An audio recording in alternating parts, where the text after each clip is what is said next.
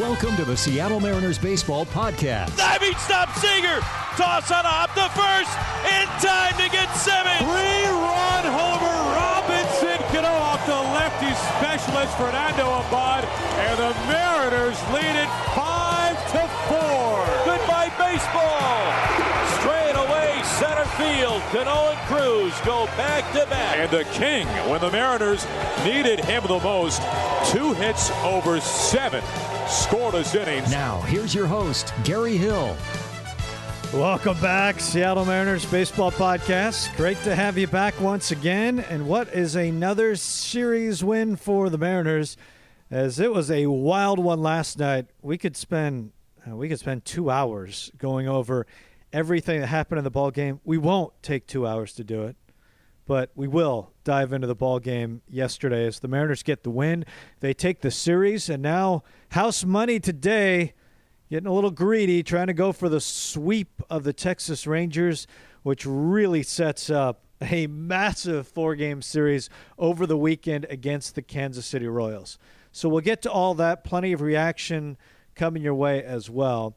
Also, a great interview from Kyle Lewis. Keaton Gillogly had a chance to sit down with Kyle Lewis. He's the play by play man for Modesto. Kyle Lewis back performing at a very high level so far with Modesto. So we get to hear about him. Great interview. You'll enjoy it.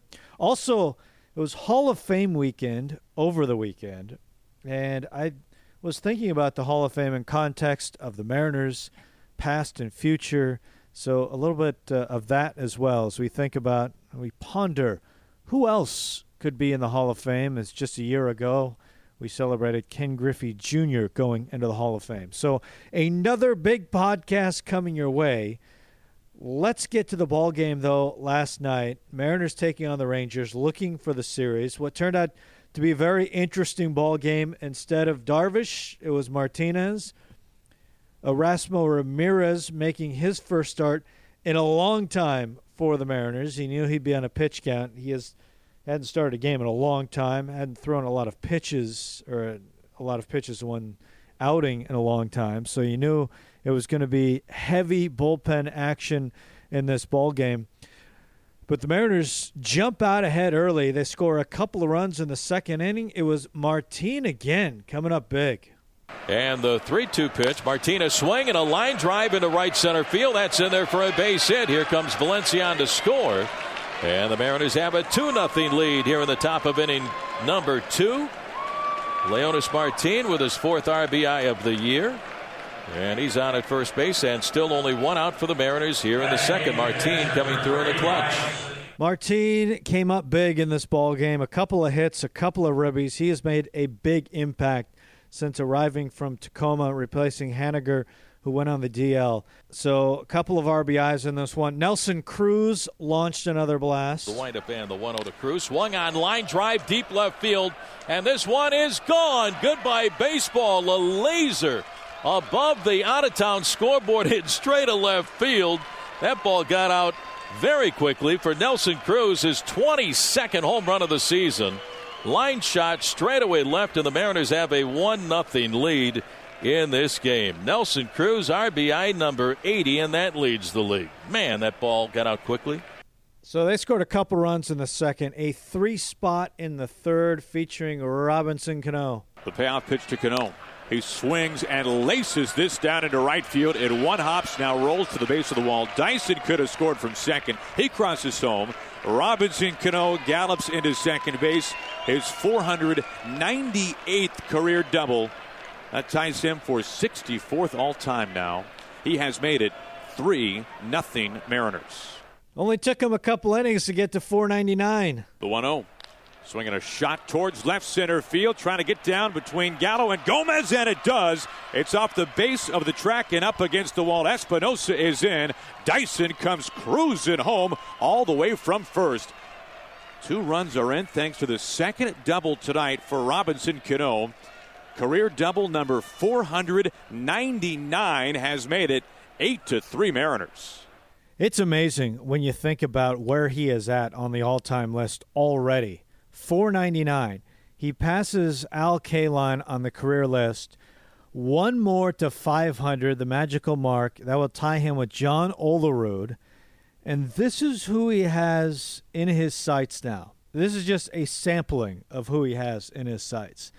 He's four doubles away from Andre Dawson, Hall of Famer, five away from Roberto Alomar, Hall of Famer, seven away from Babe Ruth, obviously, Hall of Famer, 11 away from Rickey Henderson, and 15 away from his hitting coach, Edgar Martinez.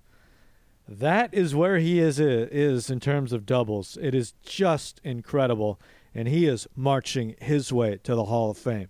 So Robinson Cano comes up huge, had two doubles in this one, drove in three, also drew a walk as well, living on base. Great day for Robbie. So the Mariners two in the uh, second, three in the third, three in the sixth, but Erasmo Ramirez runs out of gas in the fourth inning, ends up going three and a third, gives up three runs, just two earned. Lawrence out of the bullpen, two and a third, three earned. So this ends up being a tight ball game as Texas a three spot in the fourth, three in the sixth, one in the seventh.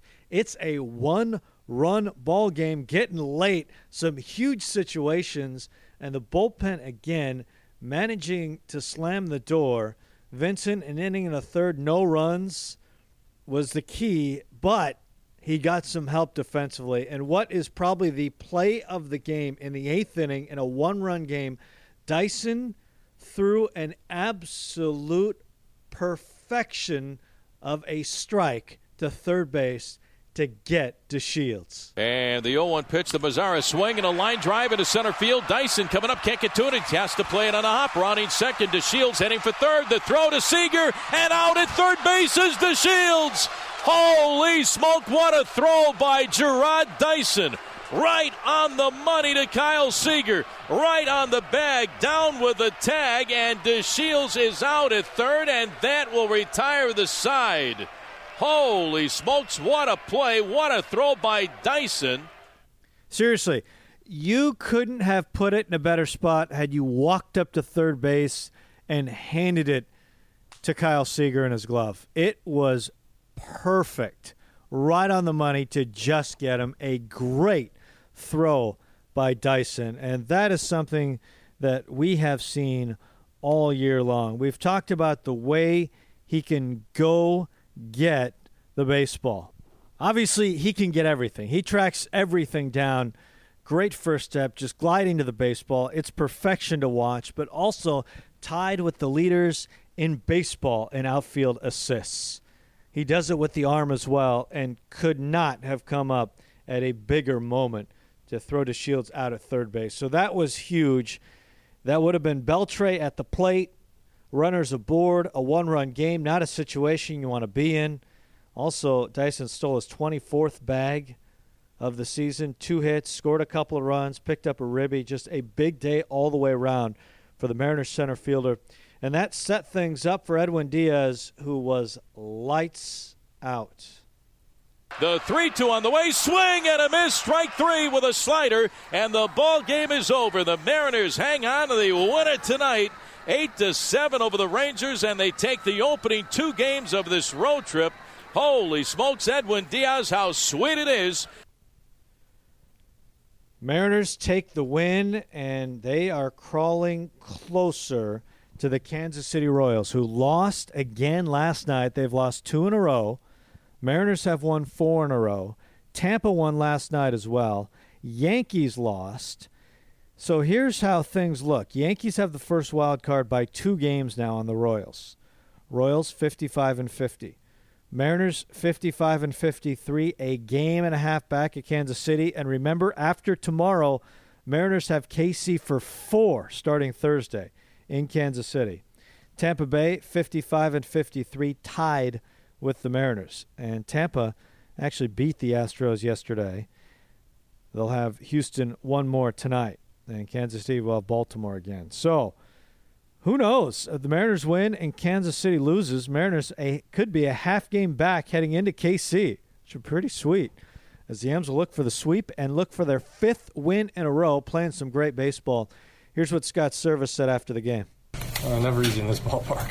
Um, obviously, offensively, you got off to a really good start tonight. Uh, you know, and I knew, you know, with Erasmo hadn't made a start in a long time, it was going to be kind of um, interesting, I guess, on how long we were going to stay with him. I thought he threw the ball really well early in the game. Uh, I thought his stuff was very sharp, and then uh, kind of hit the wall. Uh, I think we saw it. The ball started to get up, and it just wasn't uh, as crisp. You know, the Odor home run, and then the, uh, you know the Gallo home run that he just got pretty good. I guess is one way to put it, but.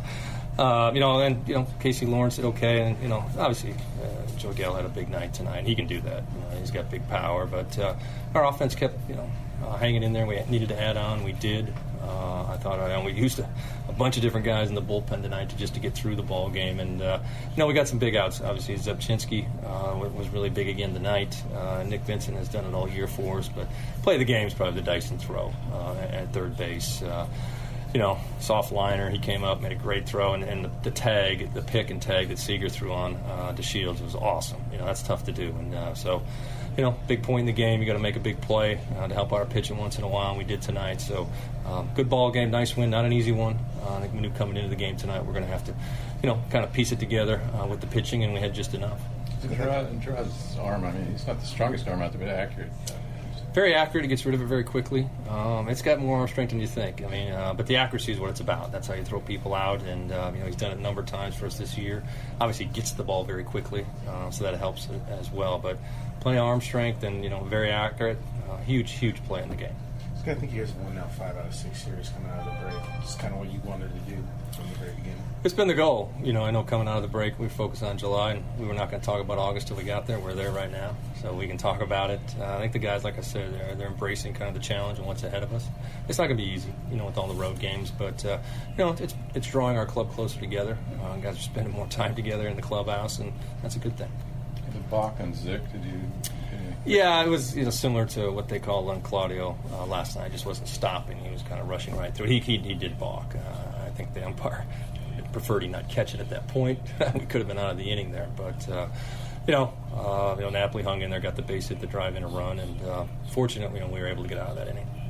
Erasmo, you just need to keep building him. We do, yeah. Just keep building him up. I thought he, like I said, was very sharp early on. Very good changeup, uh, cutter. He elevated when he need to. He just hasn't been built up. You, you saw it, uh, you know, pretty quickly, and we knew that was probably going to happen when it was going to go. It was going to go quick, and you know, Mel was on it, and, and we talked through it. You know, we had Lawrence ready, and you know, we knew we were going to have to go that way tonight anyway.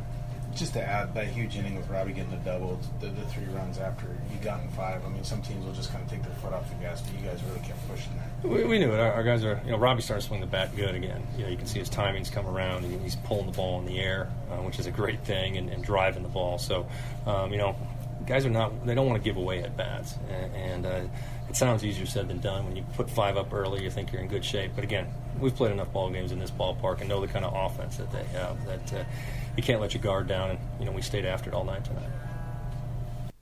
Yeah, that's the key in that ballpark. You could just never have enough runs there. Eight to seven, Mariners win. Now two games above 500, 55 and 53. Now just three below 500 on the road. They've been playing some great baseball on the road.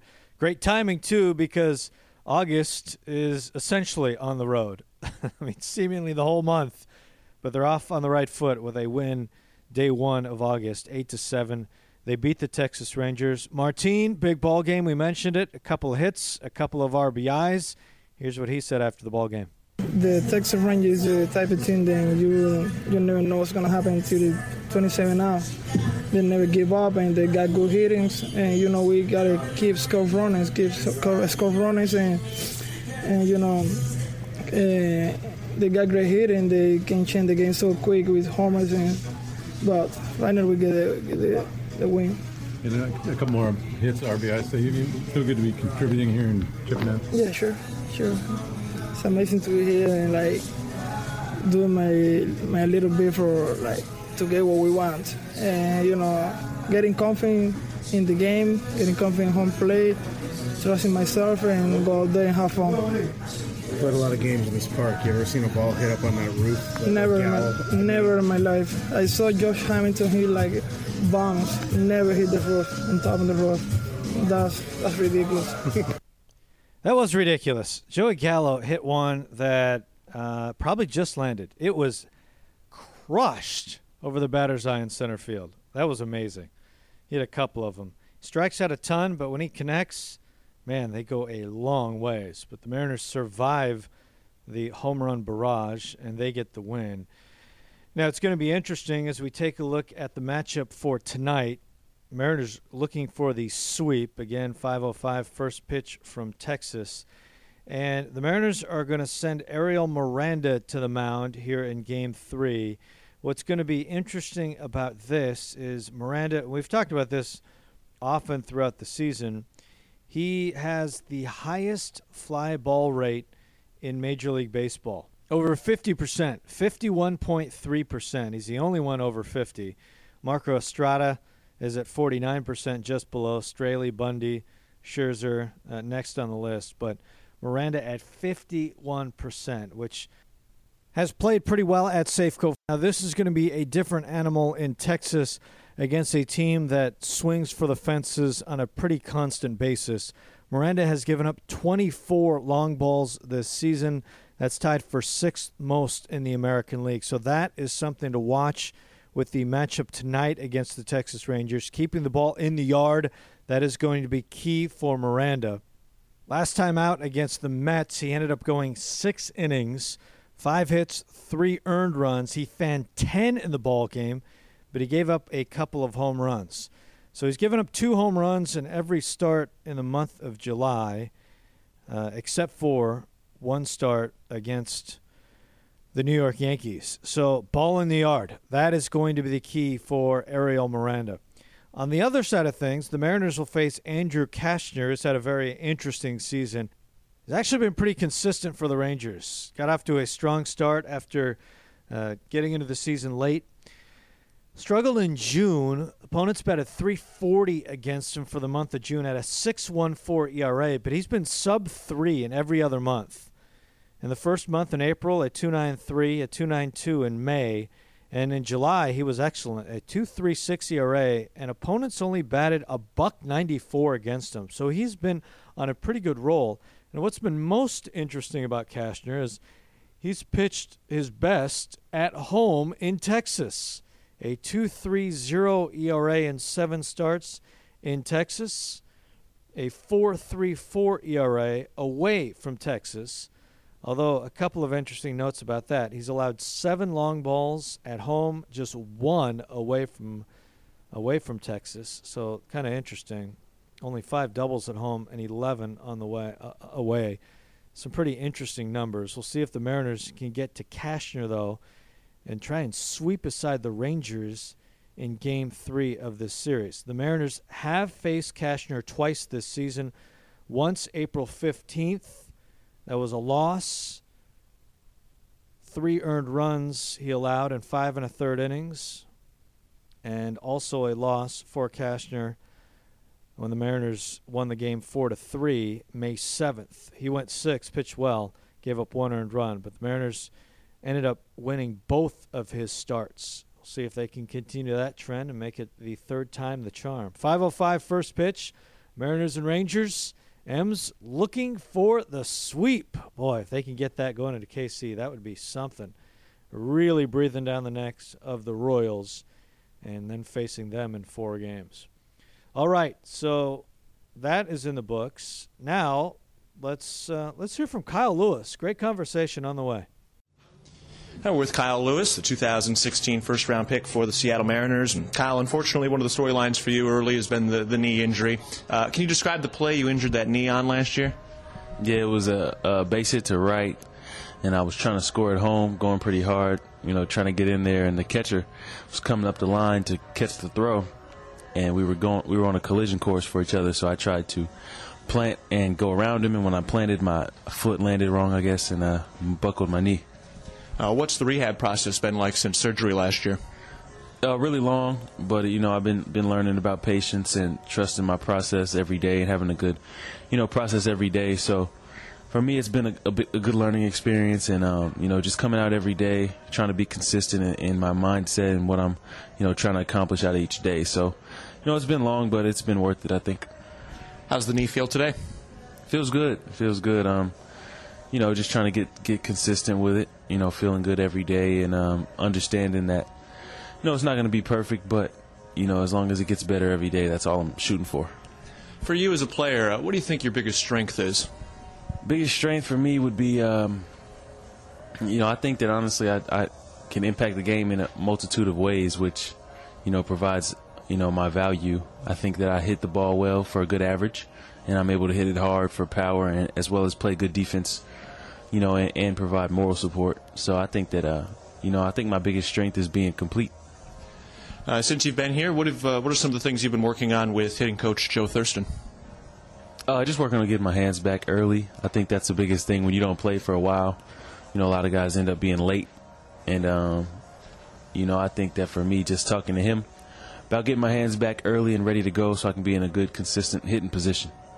Uh, correct me if I'm wrong. If I'm wrong here, but uh, it seems as though you've got a real uh, quiet intensity to your game. how much do you love getting out there and competing every day? Yeah, I mean, I, I just I, I, like to play, and if somebody else is playing against me, I like to beat them. So, you know, I don't really do a lot of like yelling and screaming and uh, jumping around, but you know, I I, it, I take it to heart if somebody gets me. So, you know, I make sure to try to get them the next time. Um, why did you end up choosing baseball over basketball? I just like the technical aspect of it. I think that it's a sport that suits me well. I think with the way that I think, and um, you know, try to calculate decisions and things like that. It's a sport that suits me well as far as, you know, having to hone your skills every day. I, I always enjoy that, having to study up and learn new techniques, new mechanics, and things like that. So you know, I just enjoy it. I enjoy learning new things each and every day. Uh, what are some of the recent things you've learned and, and, picked up now that you're back in game action? Uh, really, just mindset at the plate as far as you know what pitches to swing at, when to swing at them, and um, you know what what they're going to try to do to you. I think those are some of the things that I've been able to pick up on being up here versus last year being in Everett. And um, you know, as you move up, you kind of get to learn new things based on you know more refined pitches and things like that. Talking with outfielder Kyle Lewis, and uh, Kyle, once you got into college and you were able to just focus on baseball, how did that age your development as a player? I think it was uh, it was huge for me because you know up to that point it was it was a situation where, you know, I didn't know what position I was going to play, things like that. And so once I was able to settle in in center field out there, and just focus on that each and every day, go out each and every day, and just you know, work, work, work. I think that was big for me, and it basically, you know, took my game exponentially to the next level, and is still doing that to this day. Uh, when did it when did it become a, a reality that uh, being drafted in the first round was a legitimate outcome? Uh, when I was a sophomore, when I was a sophomore, I felt like after my freshman season, I played summer ball, had a good summer, and then made it to Cape Cod League, and um, didn't do very well when I went up there, but you know, still felt like I had the ability to do well. So when I was able to go back after my sophomore year, you know, that was when I really kind of, you know, started to realize where I stood as far as in the country. What about in high school? I mean, how many uh, looks were you getting as a draft prospect uh, and as as a recruit? I got a decent amount of looks as a draft prospect. Probably, you know, spoke with about you know ten teams coming out of high school. But um, you know, as a college recruit, I might have had like you know four offers, three or four offers. But I think it was just due to the fact that I didn't really play a lot of high level travel ball until late in my in my process going into my senior year, and a lot of guys were already, you know, colleges were already past that stage, and they were looking for the next class. So kind of got overlooked a little bit, but um, you know, it all works out for the best. Uh, would you go back and change that at all, or did you find a lot of value in being able to play multiple sports uh, throughout the 12 months out of the year? No, I think I think there's a lot a lot more value in that being able to play both both sports, you know, do different movements and uh, really just train, you know, overall agility and things like that. When I play in the outfield, I can kind of feel, you know, some basketball drills in there that we were doing, you know, and so that kind of stuff I really am appreciative for. And I think that, you know, just being able to have your mind adapt to different situations that maybe baseball doesn't put you in, whereas basketball is more of a back and forth, you know, thing, helps you to just kind of, you know, stay on your toes. How good a basketball player were you? I was pretty good. You know, I was a good shooter, really good shooter. And, um, and I could jump pretty good. So, played good defense. I was a pretty good basketball player. I think um, I could have went to like small small Division One college to play basketball. So you know, I was I was pretty good. Uh, what have you taken from some of the mental skills coaches in the system and applied to your game? Uh, really, t- just turning the page as far as when you get out. I think, you know, not dwelling on, on getting out as much as being a fault of your own as it just is. You know, that's part of the game is you're going to get out. Whereas before, you know, I would always kind of dwell on it and and try to figure out why did I get out this at bat when sometimes you just aren't perfect and you're going to get out. And so, really, just turning the page is one of the big things that I've learned from them, and um, being able to refocus on on what you're trying to accomplish the next time. Kyle, really appreciate the time and good luck out there. All right, thank you. For Nuts outfielder Kyle Lewis, I'm Keaton Gillogly. Now let's think about the Hall of Fame. It was just a year ago, Seattle Mariner fans celebrated the induction of Ken Griffey Jr. into the Baseball Hall of Fame. I learned that one team will treat you the best, and that's your first team. I'm damn proud to be a Seattle Mariner. And looking into the future, Mariners fans may have even more to celebrate. This week, Graham Womack, who writes a Hall of Fame column for the Sporting News, expressed his thoughts on the chances of Felix Hernandez one day entering the Hall of Fame to join Ken Griffey Jr. I think that Felix has extremely good chances of getting in. You know, in my article, I, I pegged it around 60 or 65 percent, and he's one of the best pitchers of his generation. The King, one Cy Young Award, two second place finishes in the Cy Young Award, and already in the top 50 all time in strikeouts and still only 31 years of age. It's funny, but uh, pitcher win totals are, are still a, a, big determinant of if, uh, if a starting pitcher gets in, right or wrong. Mm. You know, right now, uh, at the time I'd done my article, uh, Felix uh, had 159 career wins. I think at a bare minimum he needs 200 wins. Um, I see him likely winding up somewhere around 250, give or take. I would say, you know, Felix has a very good chance. I mean, aside from the wins, uh, he's on track probably to, to top 80 WAR for his career, wins above replacement.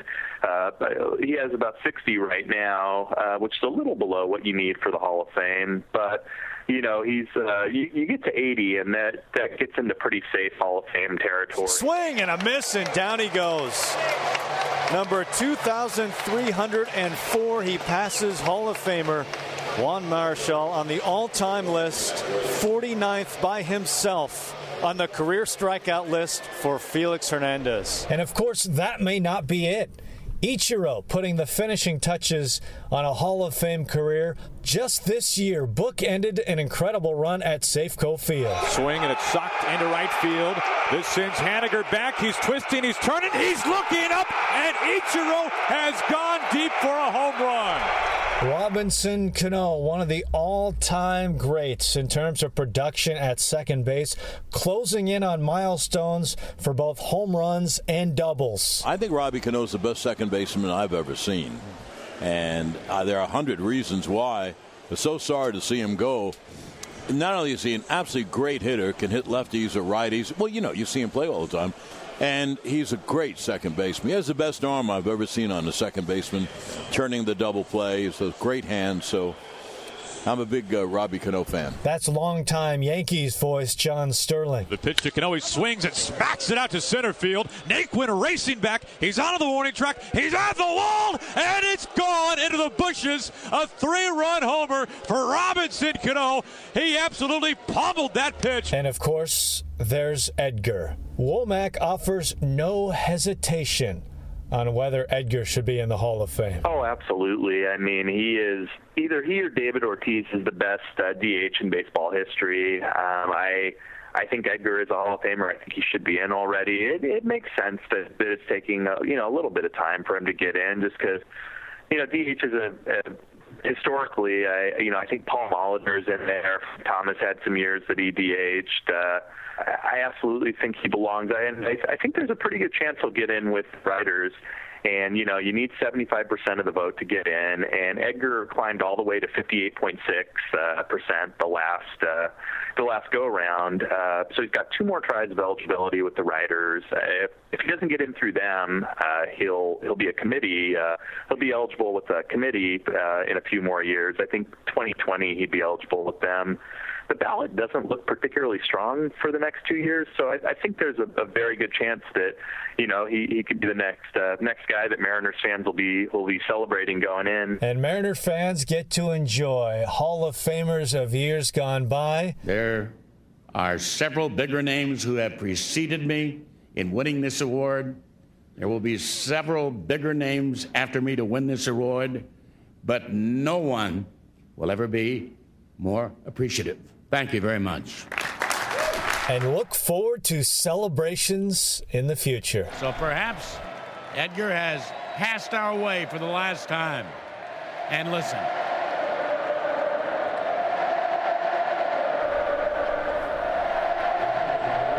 What a fantastic tribute to a fantastic man. See you later!